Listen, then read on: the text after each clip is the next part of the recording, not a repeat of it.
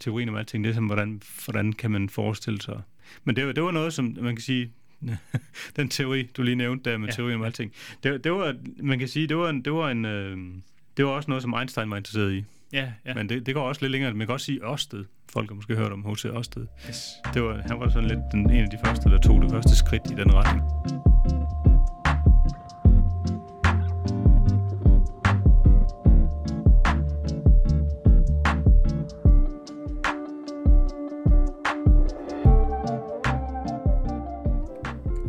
Hej og velkommen til Videnskabskanonen, din videnskabspodcast. Mit navn er Kasper, og i dag skal vi tale om The Big Boys of Space, sorte huller.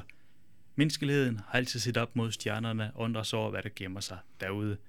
Det er lys omringet af mørke, og mørket omringet af ingenting. Noget, der er tomt. Trods af dette har vi løbet med at spekulere os om, om det her ingenting faktisk var noget, og denne spekulation har ført os mod opdagelsen af sorte huller, kosmiske tyve, der æder information og giver ingenting igen. Umuligt at gøre sig klog på. Who knows? For at gøre os klogere på det emne har jeg inviteret astrofysiker og professor på Niels Bohr Instituttet, Johan Peter Fynbo, for at gøre os klogere på det her emne. Johan, velkommen til dig. Tak. Lidt. Kan du til at starte med at sige lidt om dig selv og hvad du laver til, uh, til hverdag? Øh, jo. Øh, ja, som sagt, så hedder jeg Johan øh, Fynbo. Og øh, jeg har jo læst fysik her i Aarhus. Ja. Øh, og det var, jeg startede det faktisk 31 år siden. nu så jeg lige en masse unge mennesker, der lige er startet her øh, på det nye år. Øh, så jeg læste fysik her fra 91 startede jeg.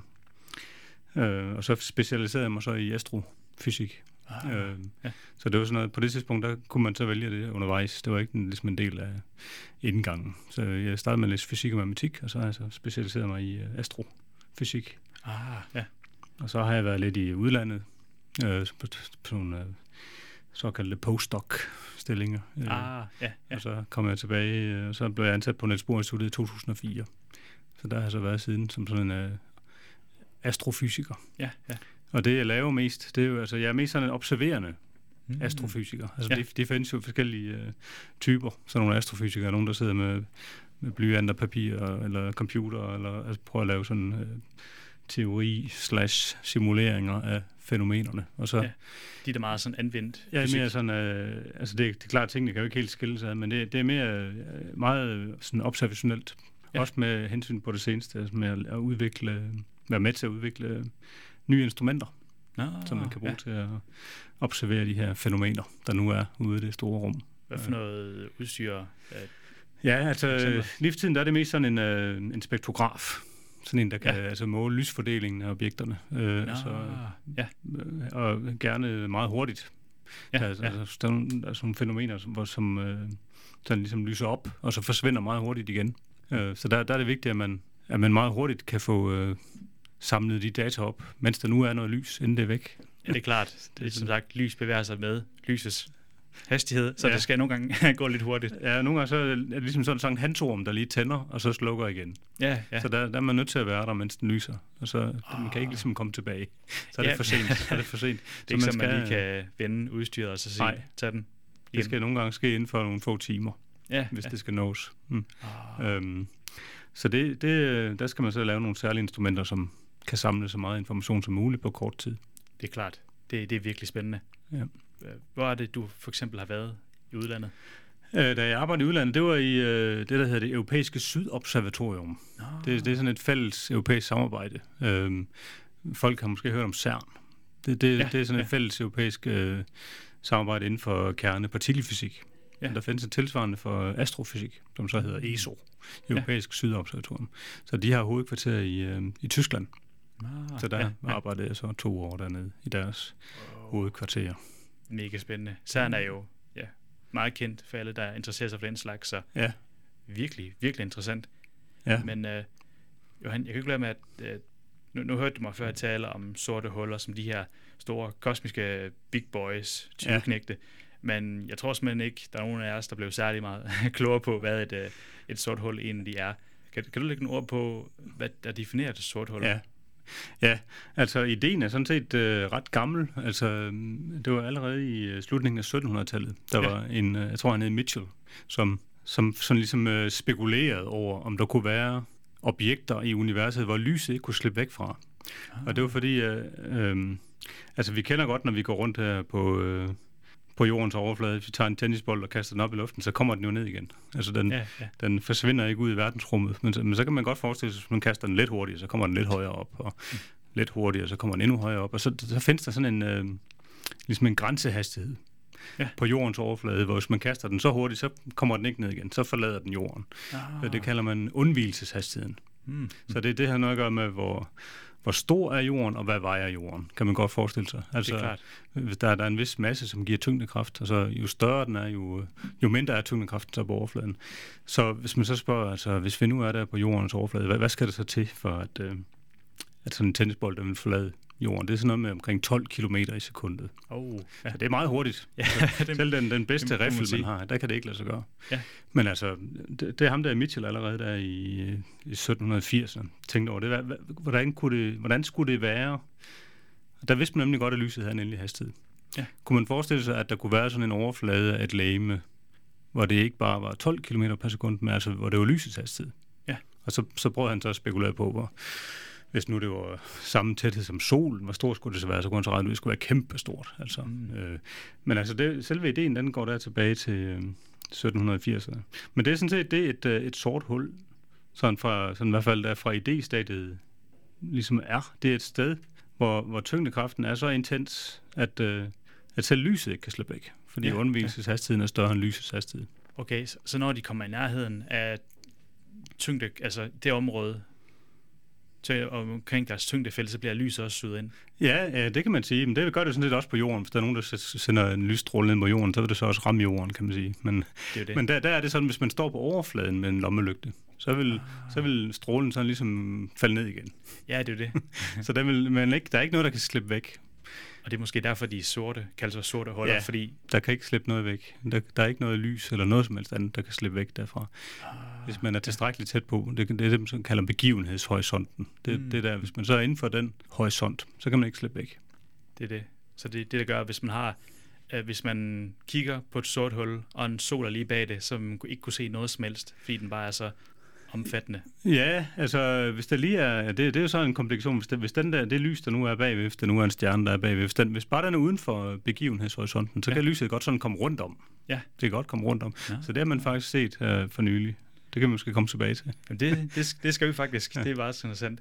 Uh, en ting, jeg også synes, der er interessant, det med, at når de trækker alting til sig og sådan noget, tænker på, at, at du snakker om med, at, at en uh, tyngdekraften er så stærk, at det trækker hvad det, uh, at det trækker selve lyset til sig. Har du en idé om densiteten? Eller ja, sådan noget? ja altså det, det er svært at anskueliggøre, Ja, altså, hvor ekstremt det er. Altså, ja, man, skal ja. virkelig, uh, man skal virkelig tænke meget ekstremt. Så, så man, kan, man kan jo tage jorden som eksempel. Altså, så jorden.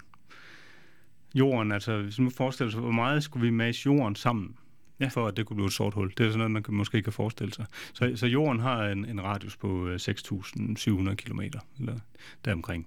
Ja. Og så kan man spørge, hvor meget skal man så mase det sammen? Altså hvis man siger, at vi bevarer jordens masse, og så maser vi, maser og maser, så hvor længe skal vi blive ved med at mase?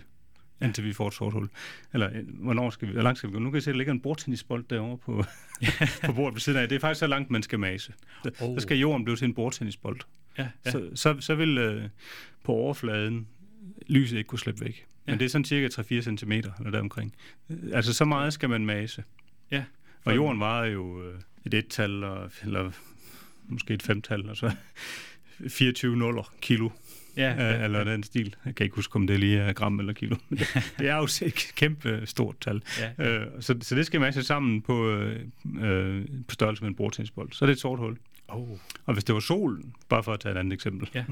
så skulle det være cirka 3 kilometer, eller sådan noget stil. Så oh, hvis, hvis solen blev med sammen, øh, og den er jo den er en radius på 600.000 og noget kilometer, det skulle så ja. være ned til 3 kilometer. Så, så ekstremt skal det være. Så er det et sort hul. Det er virkelig sindssygt. Ja. Hvad, hvad er størrelsen på et sort hul? Det selvfølgelig, de varierer garanteret, ja. men nogenlunde har en idé om, hvor store de er generelt? Ja, det er et godt spørgsmål, øh, fordi øh, det, det er sådan set det, øh, man kan sige, hvad mener man med generelt? Altså, men de, de, de findes i, i meget bred interval af størrelser, ja. ved vi nu. Så det, det formodentlig er de mindste sorte huller, de er sådan på, på den der størrelsesorden, altså nogle kilometer. Ja. Øh, så det er sådan nogle, der vejer altså måske 5-6 gange så meget som solen. Dem kender man nogen af. Ja. Så hvis man tager solens masse gange 5-6 stykker, så, så nogen har man, der, der findes, det er nok de mindste sorte huller Det- deromkring. Men så findes, det, så findes de helt op til, at de ikke vejer altså 5-6 gange solens masse, men måske helt op til, og det nu lyder folk som om, at, at, det, kan, det kan da ikke passe, men helt op til måske øh, adskillige milliarder gange solens masse. Det, er- det er nok de største. Ja, ja.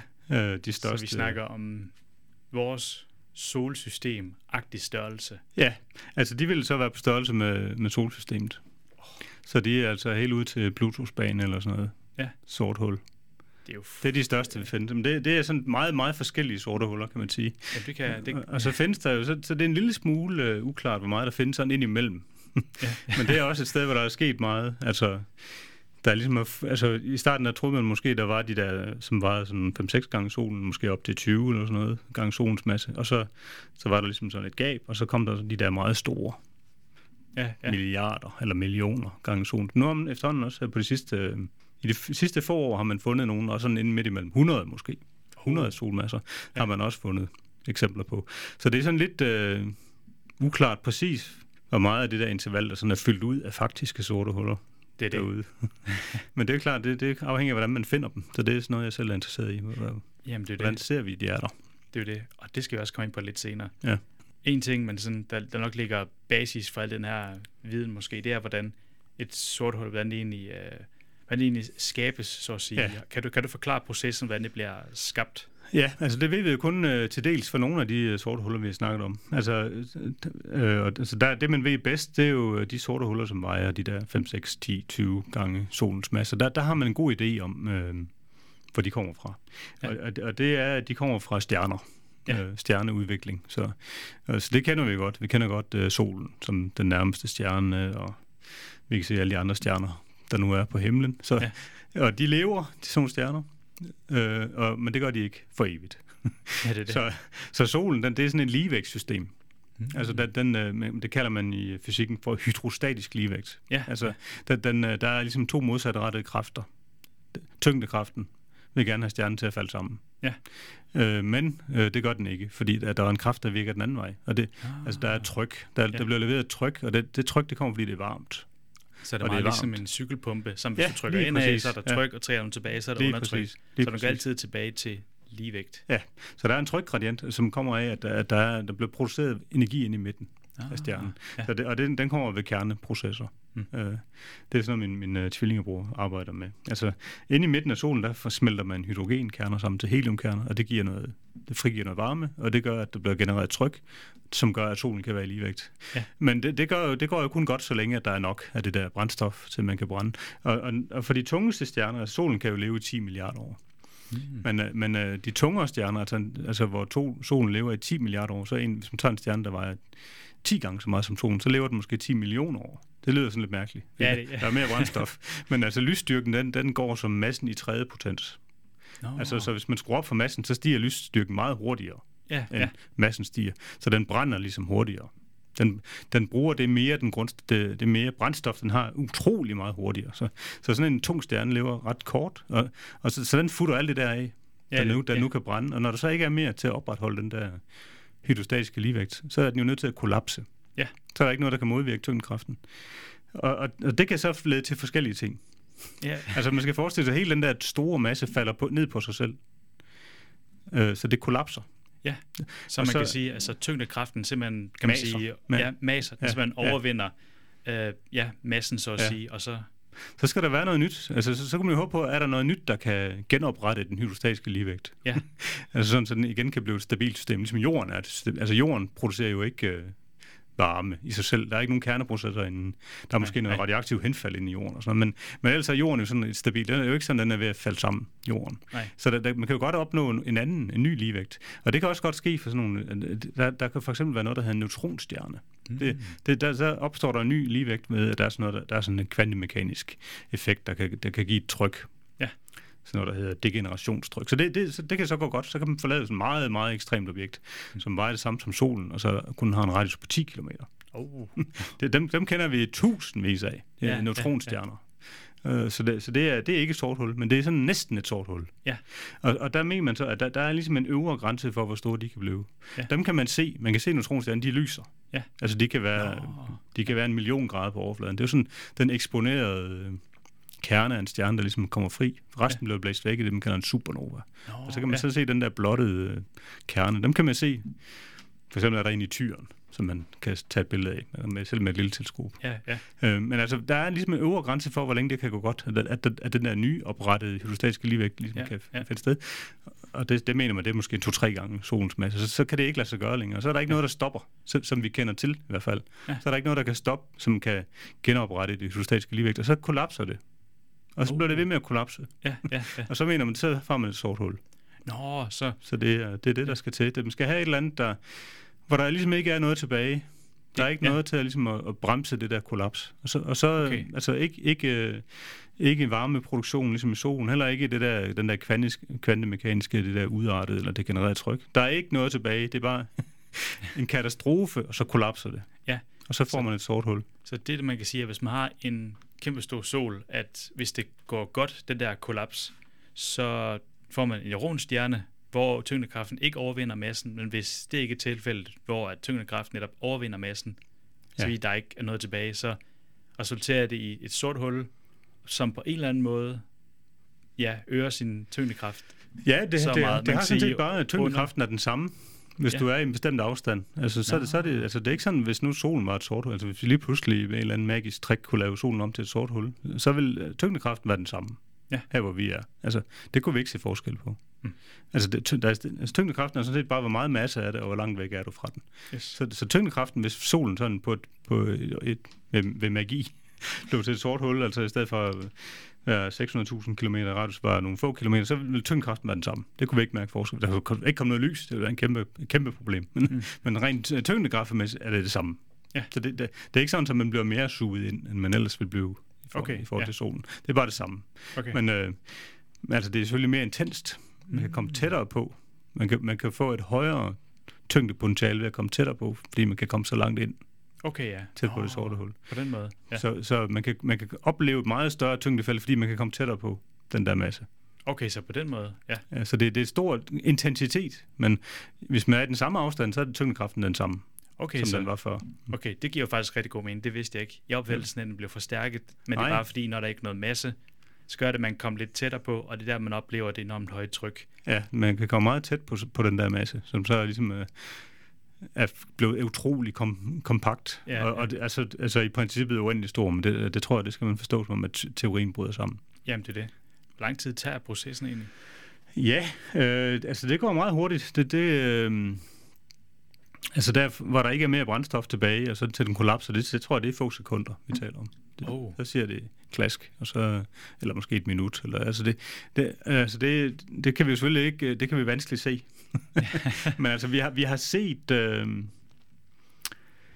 øh, for eksempel så var der lige der omkring, da jeg gik i gymnasiet i 80'erne, der var der en supernova-eksplosion Oh. i, i den nærmeste, en af de nærmeste galakser. Sådan en nabo til Mælkevejen, som hedder den store Magellanske sky. Ja, Hvis ja. man har været på den sydlige del af jorden, så kan man se den med det blotte øje. der var en supernova-eksplosion, og for den, der, der kunne måle med nogle neutrinoer. Altså det er sådan en lille elementarpartikel, som kommer i der, lige der, hvor det kollapser. Ja. Og, og det, der, det der udstrækningen, altså den tidsmæssige var, varigheden af det, af det der burst af neutrino, det var nogle få sekunder. Ja. Så det har formodentlig noget at gøre med, hvor lang tid det tog, det der kollaps. Oh, ja. Så det, det går meget hurtigt. Jamen, det kan jeg forestille mig. Det, det, det, det, det, det er helt vildt. Jamen, det er det. Det er meget vildt. Mm. Hvad er egentlig levetiden på det? Eller hvad skal Ja, man sige? på et sort hul? Eller? Ja. Jamen, det, de, øh, det, det er jo så også lidt øh, det, der er øh, lidt derovre i det spekulative. ja, det kan Øh, men altså, det, der har det, du tænker sikkert på Hawking igen. jeg ved ikke, om Det det, du tænker på. Altså, altså, i princippet, så kan man sige, så kan det jo leve øh, uendelig lang tid. Altså, Ja, ja, det- nu, nu har du bare det der sorte hul, og det, øh, det sidder bare der og, og bevæger sig igennem universet, og det kan det så gøre. Men så, så, så er det så, Hawking, han har været ude at sige, at, øh, at der må være sådan en slags øh, stråling, som de der sorte huller ligesom står og afgiver. Det er, ut- altså, det er utrolig lidt energi. Ja, Øh, ja. Så det er, det er sådan noget med øh, altså, ufattelig mange gange universets alder, som vi kender det nu. Ja. Øh, vil det tage for sådan, for sådan et sort hul og forsvinde. Ja, lige så stille tømmer Ja, sig selv ja. ufattelig langsomt. Ja, der og så- efter ja. Se, altså, Ja. ja. vanvittigt mange milliarder år. Øh, lige nu har vi universet der 14 millioner, Ja, ja. cirka. 14 år. milliarder år. 14 milliarder år, ja. ja. Og så, ja, Ja, og så, øh, altså, det skal man så i gang med, med en, et kæmpe stort tal med en hel masse nuller efter.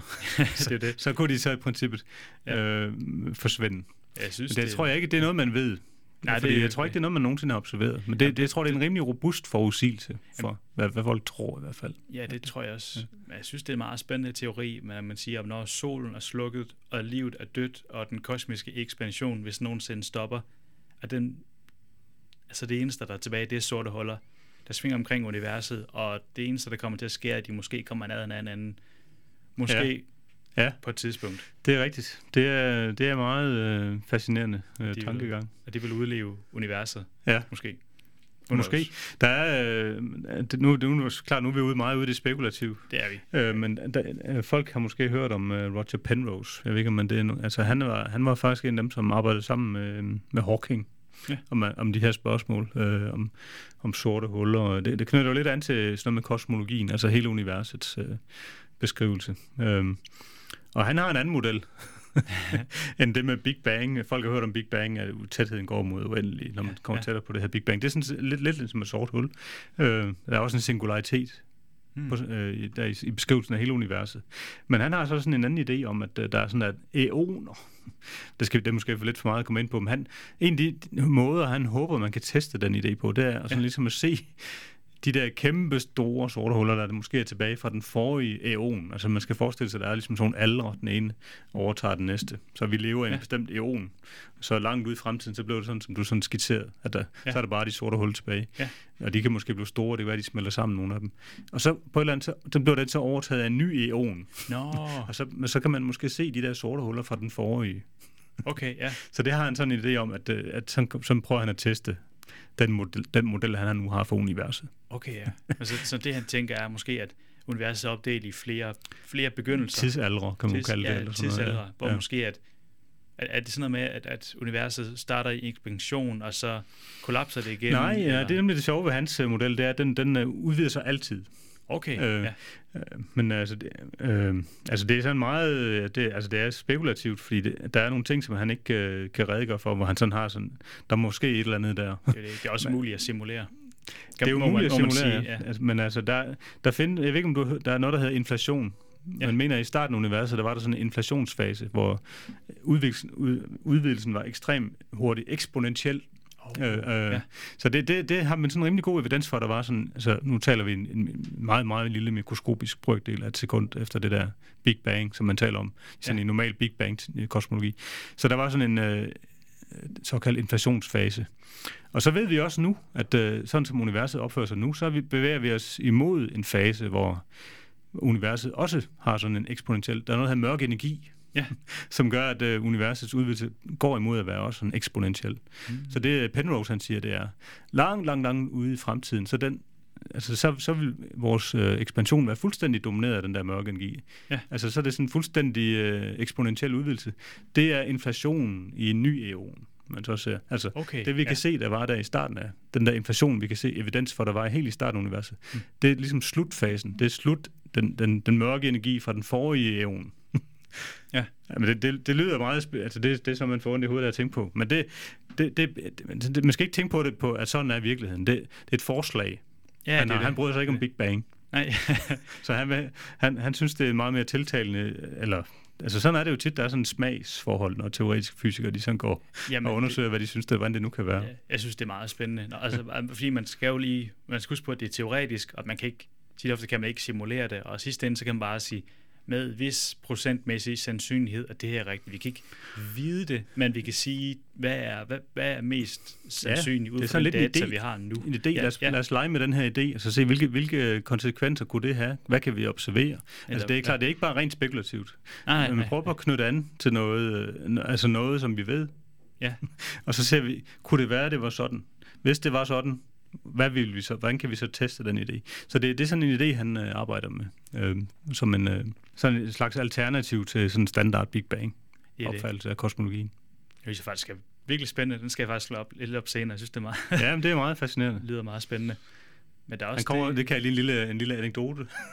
han, han kommer nemlig, Penrose, Roger Pen, han kommer tit til København, fordi hans tandlæge er i København. så, så han, øh, han kommer og holder for, han har, jeg har hørt ham holde foredrag om den, om den der model, men man kan også finde interviews på øh, altså YouTube og andre steder, hvor han beskriver den der model Ja, af, ja. af den her med ions, hvor den ene i ion, eller tidsalder kunne vi kalde det, så den ligesom overtager den anden. Det er det. Hans navn i hvert fald stå i beskrivelsen af den her udsendelse. Penrose. Ja. Penrose, ja. Men det er også det her fænomen, vi siger at tage tilbage til sorte huller, som Ja. ja. jeg ved, du beskæftiger rigtig meget med. Så er noget, der hedder gammaglimt. Ja, ja. Ja, det uh, gamma glimt er, er noget, uh, ikke kun uh, jeg, men også uh, mange andre danske astrofysikere har beskæftiget os med i, i lang tid. Særligt en, der Holger Petersen. Han var, han var en af pionererne inden for det område. Ja. Altså det her gamma glimt, det var nogen, der blev uh, opdaget i uh, forbindelse med den kolde krig. Nå, øh, som skal ikke øh, komme med en lang historie, men det, øh, alle har hørt om den kolde krig, og der var øh, atombombeprøvesprængninger øh, i havet og i atmosfæren. Og, så- altså, det, var, ja. det var sådan noget, man blev enige om at lade være med. Men der, Ja, der, der ja. blev lavet sådan en, en øh, såkaldt uh, testban treaty mellem Warszawapakten og NATO, om man skulle indstille de der.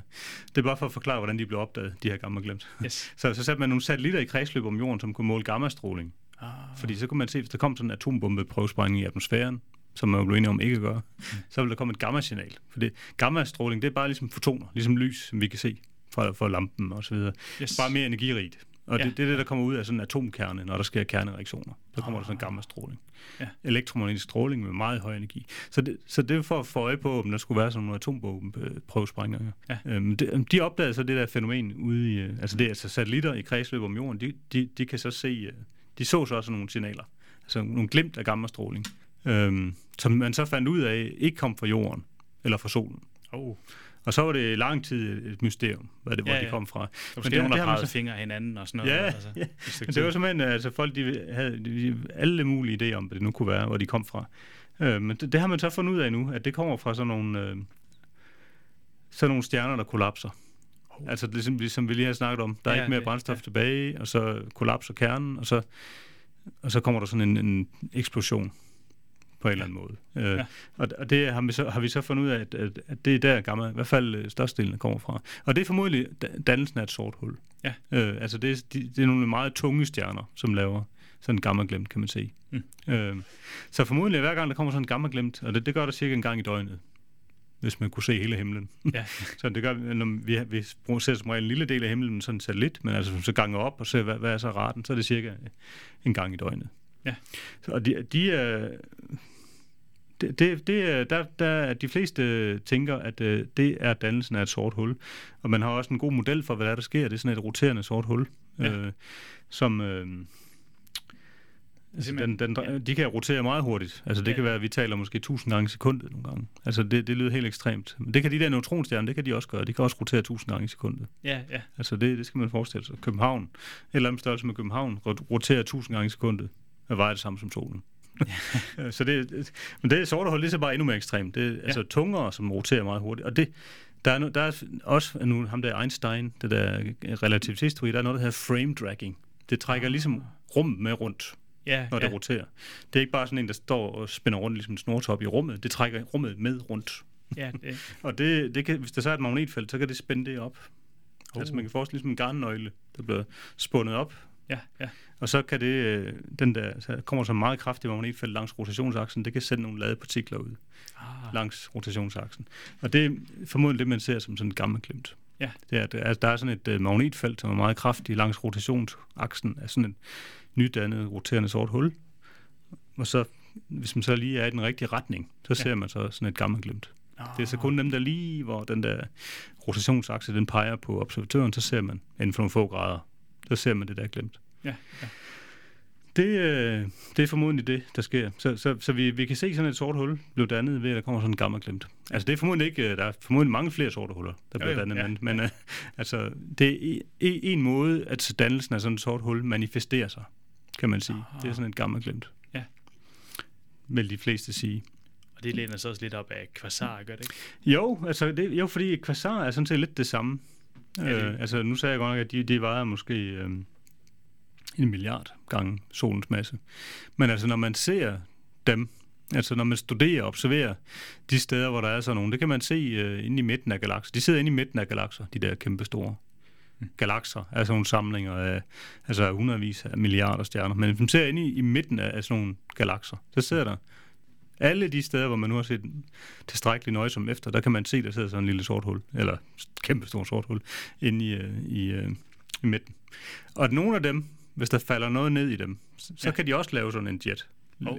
Så det kan man se, det, det har vi set, taget billeder af, simpelthen, at, øh, at der kommer sådan en, en jet ud Ja, inden for midten Ja. af. Og, og, og øh, folk har måske lagt mærke til i de sidste øh, 3-4 år, der er der nogen, der har taget billeder af sådan ligesom skyggen af et sort hul. Altså der er sådan en lille, man har set sådan nogle billeder, hvor der er sådan et sort hul, og så er der ligesom noget rundt om. Ja, ja. Event Horizon Telescope hedder det, dem der har taget Åh. øh, de billeder. Ja. Øh, så den første, der blev taget af de billeder, det er fra, øh, fra den galakse, der hedder M87. det er den det er Maché øh, galakse nummer 87 i hans katalog. Øh, og den har sådan en øh, jet.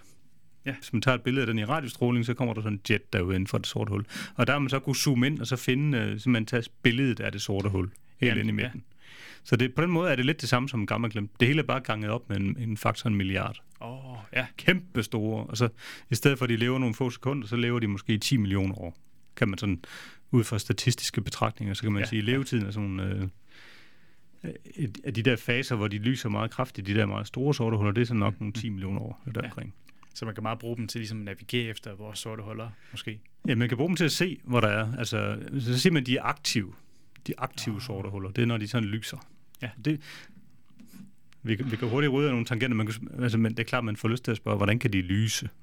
nu har vi jo lige hørt, at, at der er ikke noget, der kan slippe væk. Men, men det er den måde, at, øh, at, at man siger, at sådan et sort hul kan komme blive aktiv på, det er ikke, at selve det sorte hul lyser, men omgivelserne rundt om Ja. ja. kan blive meget lysstærk.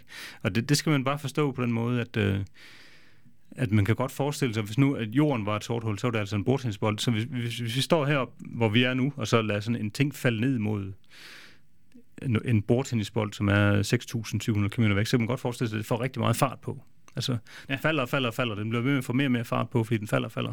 Så man kan få fri, lavet en masse bevægelsesenergi. Hvis det nu så bliver bremset, når ja. det så kommer derned, så alt det bevægelsesenergi, det nu havde, når det faldt ned i det der meget, meget, meget dybe hul, det blev så til varme.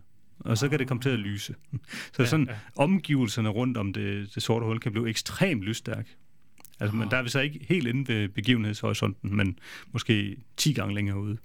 Der kan det blive ekstremt lysstærkt, fordi man får frigivet alt det der bevægelsesenergi, når fald, det fald, ting falder ned i det der store hul, eller Ja, dybe hul. Det er sådan, det lyser. Jamen, Og så kan vi se, så kan vi opdage de der objekter. Så kalder vi dem kvasarer. Ja. Når jeg ser på, at der var et stort, sort, cirkulær om- område lidt på himlen, og så udenom kan man se, uh, der er de her jet, jets Ja, af lys. ja, ja det, det, det, er, altså det er nogle af dem, hvor vi kan se sådan en jet der, det er rigtigt. Ja. Det kan man se, øh, for eksempel den der M87. Hvis man, hvis man går ind på og googler uh, Galaxy M87 jet, så kan man se billeder af den her jet. Oh. Øh, også, også i normalt synlig lys. Ja. Jeg observerede den selv her, i, øh, jeg var nede og observere i maj, så der tog jeg nogle billeder af den, øh, ned fra Chile. Øh, Ja. så, det, så, så, det, så det er meget nemt, sådan set, at tage billeder af den der jet. Det er det. Det, det, det, det lyder virkelig spændende. Ja. Og en ting, nok lidt drevet af personlig interesse, som jeg synes, jeg, jeg, synes som er interessant, som jeg håber, vi kommer ind på, det er, om du måske kan lidt et ord på, hvordan sorte huller kan påvirke rumtid. Mm-hmm.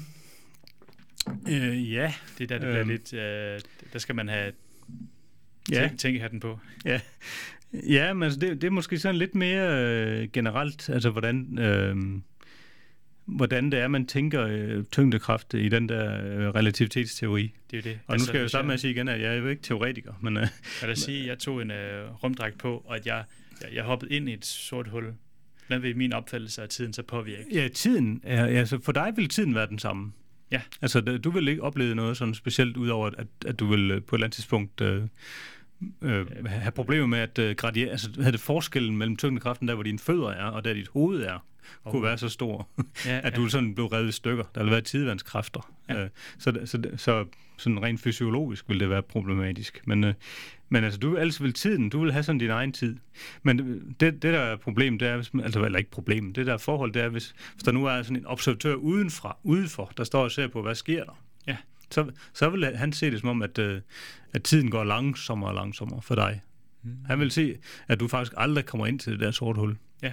At det, det er som om, at øh, du bevæger dig langsommere og langsommere. Og, og det er fordi, det er lys, der skal rejse tilbage fra dig, for han skal se dig falde ned i et sort hul. Det skal jo, det skal jo rejse ud igen ned fra det der sted. Så det, og det, Ah. det kommer jo tættere og tættere på den der horisont, så det er sværere og sværere ved at komme væk. Ja, Så derfor så vil det gå langsommere og langsommere. Til sidst er der ikke noget signal tilbage, der kan slippe ud. Du, du passerer bare forbi. Du vil øh, falde ned, og du vil forbi, ryge forbi den der horisont. Du kan ikke mærke, du, kan, du vil ikke opdage, at du passerer forbi horisonten. Nej, det, kan, det nej. du sådan set ikke se. Nej. Men altså dem udefra, de vil se, at du bevæger dig langsommere og langsommere. Og s- du kommer aldrig helt ned til horisonten, fordi det, det, det signal, det, det tager jo længere og længere tid, inden det kommer væk igen. Ja. Så de vil se, at ligesom, tiden går i stå. Det er virkelig Du spændende. kommer til sådan at hænge Ja. fast, uh, frosset fast, som om Ja. du, uh, nu kommer du lidt tættere på, så kommer du lidt tættere på, men du kommer aldrig ned til horisonten. Ja, ja. Vil det, sådan vil det se ud udefra, fordi det signal, der skal Ah. rejse tilbage og fortælle om det, det kommer til at blive, skulle rejse tættere og tættere fra horisonten, kan Ja, man sige. ja. Så, det, så det er mere det, at tiden ikke er den samme. Altså, Ja, der, ja. der er en tid for den, der observerer udefra, og der er din tid. Det er, det, er derfor, man taler om det der med relativitetsteori. Det er, at, øh, at det, tiden og rummet og det hele er ligesom er relativt til observatører. Ah, Ja. Øhm, så det, det er sådan en, øh, øh, en ting, der ligesom blev øh, gjort, altså, som var Einsteins øh, ligesom bærende idé. ja. Det var, ja. det var, det var hele den her relativitetstanke. Øh, Ah. og det, var, det, var, det er også et helt øh, spændende emne i sig selv, hvordan han, han, øh, hvordan han tænkte, og hvordan han kom fra, hvad hvad det var for nogle problemer, han gerne ville løse. Det var sådan noget med, hvad, hvad er, hvorhen gælder fysikkens love? Hvad er det for nogle koordinatsystemer, hvor fysikkens love gælder? Hvordan kan man transformere lovene fra et koordinatsystem til et andet koordinatsystem? Det er sådan et grundlags, grundlagsspørgsmål. Hvor, hvor Ja, gælder ja. fysikkens love egentlig hen? Der, Ja. man taler om noget, der hedder inertialsystemer. Ah. Og det var det tænkte han over, det, det er egentlig Ja. ikke særlig veldefineret. Så. Er det den kendte øh, teori om alting? Ja, det, og det er lidt mere som med, hvordan man, med de forskellige naturlove, hvor- hvordan øh, teorien om alting, det er som, hvordan, hvordan kan man forestille sig. Men det, var- det var noget, som man kan sige, den teori, du lige nævnte der med Ja, teorien om alting, det, det var, man kan sige, det var en, det var en, øh, det var også noget, som Einstein var interesseret i. Ja. Ja. Men det, det går også lidt længere. Man kan også sige Ørsted. Folk har måske hørt om H.C. Ørsted. Yes. Det var, han var sådan lidt den, en af de første, der tog det første skridt i den retning. Han fandt ud af, at de elektriske og magnetiske kræfter var, ja, Ja, i virkeligheden var den samme kraft. Ja, han op, ja, forfaderen til Ja, elektromagnetismen. og så har man også fundet ud af, ja, men faktisk så er den elektriske og magnetiske kraft, det er ikke bare den samme, men det er også, hænger sådan set også sammen med det, man kalder den, den svage kernekraft. Ja, ja, ja.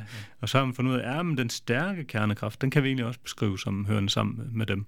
Så, Ja. og så, men hvad er du med tyngdekraften? Øh, så det, hvis man, så, hvis man kunne få tyngdekraften med i sådan en, så, så er det teorien for alting, kunne man sige. Ja. Ja. Altså hvis man kunne finde en, øh, en eller anden øh, fælles beskrivelse, hvor, hvor alle de der kræfter sådan set er udtryk for det samme, sådan en forenet teori. Ja. Det er det, man mener med teorien for alting, Ja. vil jeg tro. Øh, du, det er det, du tænker på. Men Ja, den, det er den det. teori øh, kender man ikke. Nej, Der er, jo- folk det har sikkert hørt om strengteori og sådan noget. Det er det, som nogen arbejder med, at det kunne være, det Ja. kunne være teorien for alting, men det, ja, den er ikke faldet på plads, kan man sige. Det er stringteorien af Michio Kaku og Ja, blandt mange andre og Ja. frem og tilbage. Og der er der er en, der hedder. Ed Witten i, i USA, som er en af de store øh, kanoner. Men det, det, det er ikke noget, man er færdig med. Det er sådan også det er lidt ligesom Penrose der. Man, altså, man arbejder med nogle idéer, og så, så, så tænker er det nu det, eller er det ikke det? Der Ja, er stor ja. uenighed. Nogle mener, ja, det må være noget med det at gøre. Andre siger, nej, det er håbløst. Vi skal tænke på noget helt andet. Jamen, det er Ja. det. Så det, det er uklart. Her til sidst, er der en ting, du ser meget frem til, at vi kan blive lidt klogere på i fremtiden, i forhold til sorte huller, gammelglemt kvasar, eller måske generelt det, vi har talt om. Ja, altså, øhm, altså det, som jeg øh, stadig mener, er, er altså omkring det, vi har talt om. Der er jo masser af spændende ting. Er der liv andre steder osv. Ja, Men omkring sorte huller, så øh, det, øh, som er uforstået, vil jeg sige, det er, hvordan de der meget store sorte huller inde i midten af galakserne, hvordan de egentlig er dannet. Ja, ja. For det er jo ikke sådan en stjerne, der er... Så store stjerner er der ikke. Nej, nej. Så det må være dannet på en anden måde. Oh. Så de, hvordan er de dannet? Ja. Øhm, der har man så nogle øh, grove idéer, men altså i detaljer ved man ikke, hvordan de er dannet. Jamen, det er Så, det. så det er et mysterium. Eller i hvert fald et uløst problem. Ja, ja. Så det, det, og det, der tror jeg, der kommer til at ske øh, vigtige fremskridt. Øhm, Folk har sikkert hørt om James Webb Space Telescope. Ja det, det. Den er lige sendt i kredsløb. Og der er de første dage, så de vælter ind. Og, og den, øh, den øh, kan netop se tilbage til de tider, hvor de her sorte huller formodentlig først bliver dannet i hvert fald. ja, ja. Måske give nogle hints til, hvad der sker. det er det. Det er sikkert noget med sorte huller, der støder sammen. Sløder, galakser, der støder sammen. Øhm, men det, det er uklart. Så det, det håber jeg, at vi får mere forståelse for. Det gør jeg godt nok også. Jeg synes, det, det, det, det, det er virkelig spændende, og det er personligt, jeg selv elsker ved sortehuller, det er, at det ligesom hjælper os til at forstå, hvad for en skala universet arbejder på, og meget er, mere vi egentlig kan lære omkring det. Men øh, tak, Johan Peter Fynbo, for at komme forbi og for at gøre os klogere på det emne. Selv tak. Det var så lidt.